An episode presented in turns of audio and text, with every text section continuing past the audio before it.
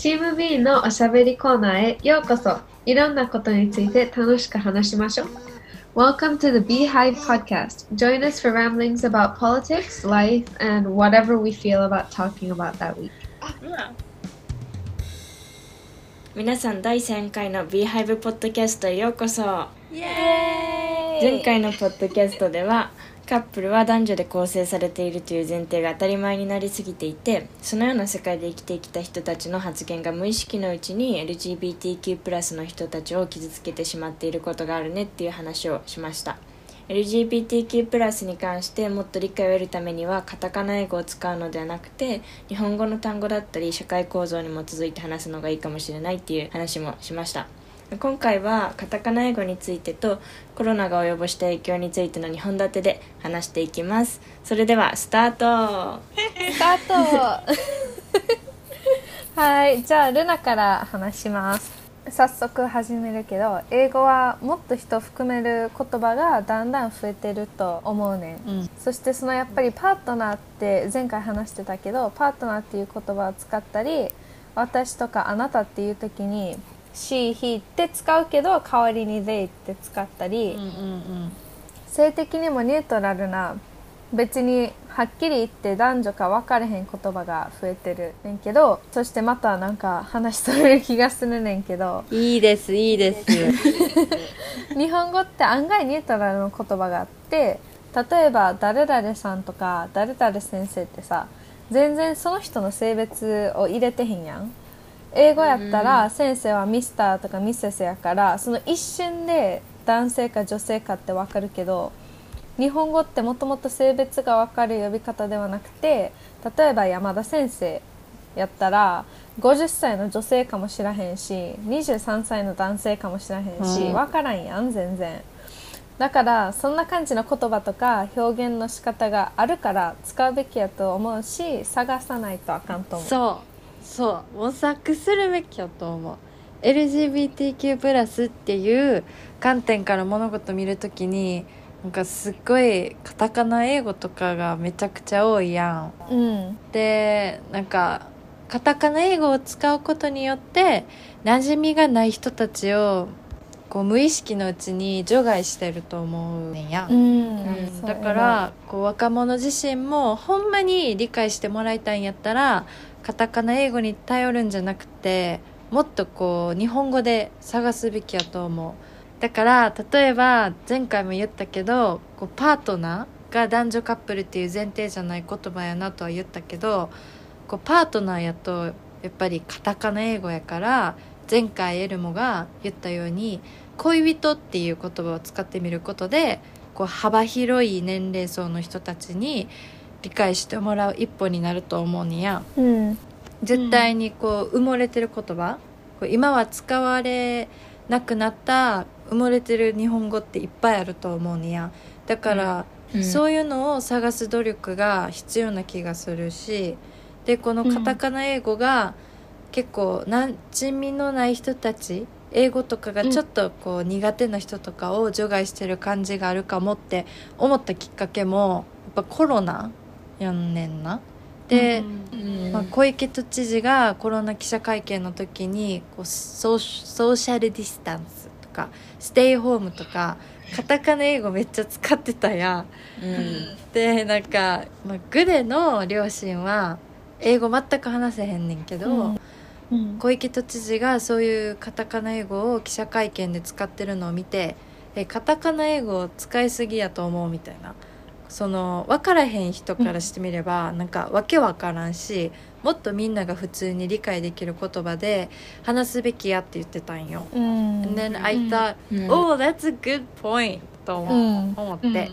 であと、まあどうしても日本と海外ってすごい比較しがちやん。それでやっぱ比較することで見えることもいっぱいあるけど、まあ、日本の文脈でやっぱり考えたんやったら、うん、その日本の中で受け入れやすいこう理解しやすい言葉で話し合うべきやと思うねんな。だからこの LGBTQ+ のこともそうやけどなんか、まあ、なるべくカタカナとか使わんようにしたいなって思った。うん。めっちゃわかる。超同意やわ。だってコロナウイルス自体カタカナやんあと「Stay home, stay, save lives」ってイギリスで使ってるやつやん。普通に日本語で言ってやと思うわ間違いない。ほんで個人的に分かるからええねんけどそれってほんまに日本の国民全員に合う言葉なんって思って。例えば大阪では信号の色を使って状態の深刻さを伝えてたやん。うんうんうん。ツイッターで太陽の塔の赤のライトアップを見た時マジで怖かったけど深刻さは伝わった。ほん。まに結構怖い。ソーシャルディスタンスとかも普通に3密とかって言った方が断然伝わりやすいやん。だから LGBTQ+ に関してもパートナーっていう言葉より恋人とか人生の歩み分身とかは？えちょちょっと違くない？分身の術とか。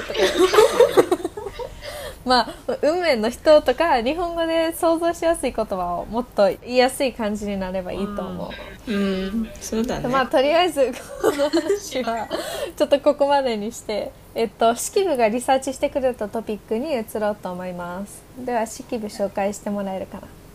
な。はい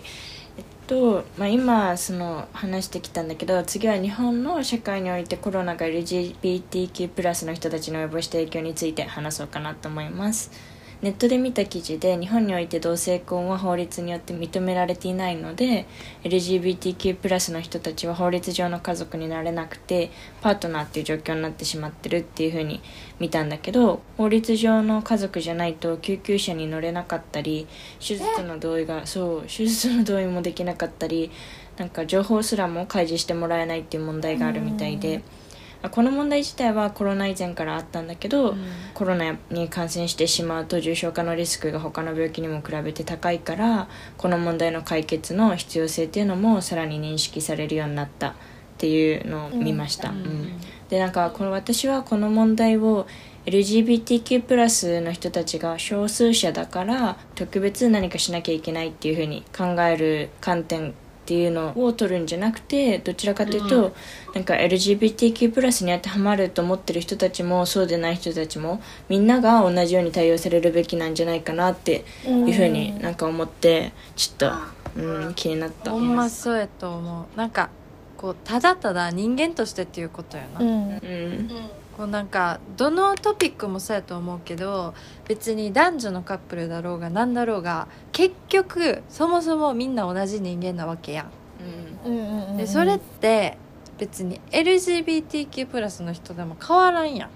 人間やん。うん。そうや。そう本当そうなんだよ。なんかさっき同性婚が法制法的に認められてないっていうふうに言ったんだけど、あのこれの根拠みたいなのは憲法で結婚が両性の同意に基づいて成立するっていう書かれてるんだけどあのそれが根拠になってて一般的にはこの両性っていうのが一人の男性と一人の女性を指してるってされていて背景には日本の昔の家制度だったり望まない結婚を強制されないようにするためっていう事情があるんだけどだからこの憲法ができた当時はすごいこれによって助かったっていうこともあったとは思うんだけどやっぱ時代が変わっていく中でちょっとどうなのかなって思うところがあるよね。うん、もう今は違う時代やもんなだからそそそれでなん,、なんでほ法的に男女じゃないと家族って認められへんのって思うし、性的思考って家族になることとは全然関係ないやん。前のエピソードでも出てきたけど LGBTQ+ の人たちが危ないっていう理由っていう理由から家族になることを反対してる人がいるとしたらそれはそもそも違うんじゃないかなって思うし、うん例えば、うん。家庭内の性的虐待やったりなんかお金を詐欺取るとかいろいろな問題はあるけどそれって別に性的思考とかその LGBTQ+ が原因ではないやん。それはただ人に関することであって、そう何がうん、何が家族で何が家族じゃないのかとかは法律で決めつけるべきではないと思うん。うそしてもしかして聞いてる人の中で LGBTQ+ は自然じゃないとかうーん病気やってすごい過激なことを言う人とかそう生まれてきたから仕方がないってまるで罪かのように言う人もおるやん。でも実際にはいろいろな状況があって例えば幼なじみのお母さんと一緒の方が家族っぽかったとかいう人とか自分の家族が恵まれてへんかったりなんか親を亡くしたりしてやっぱり自分と別に血がつながってない人とか完璧な他人とは家族になれるわけやん。うんそれやったらさっきグレが言ってたように LGBTQ+ の人はそもそも人間として接するべきやから、まあ、日本では LGBTQ+ とかってまた新しい言い方やしさっき言ってた英語の言葉を借りてるっていうのもあるからそれが考えにくかったらもっと人間として何が幸せで何で安全を感じられるのかっていう視点から考えるのがいいかなって思いまいした。やーもう今のすごいいいラインでしたもうそう人間として何が幸せでこう LGBTQ+ とかもう関係ないねもはやな、うん。もうそもそも人間としてっていうことをみんなほんまに忘れがちやと思う。うんいやもうそうそう。本当そうだね。いや本当そう。今日もねいっぱい話したけどなんか結局一番大事なのはみんな同じ人間だよって。でそこからなんか考えていくのが大切だねっていうふうに感じだね。うん、オッケー。じゃあ今日はここまででまたお話ししましょう。次はエルモからです。はいバイバイ。バイバイ。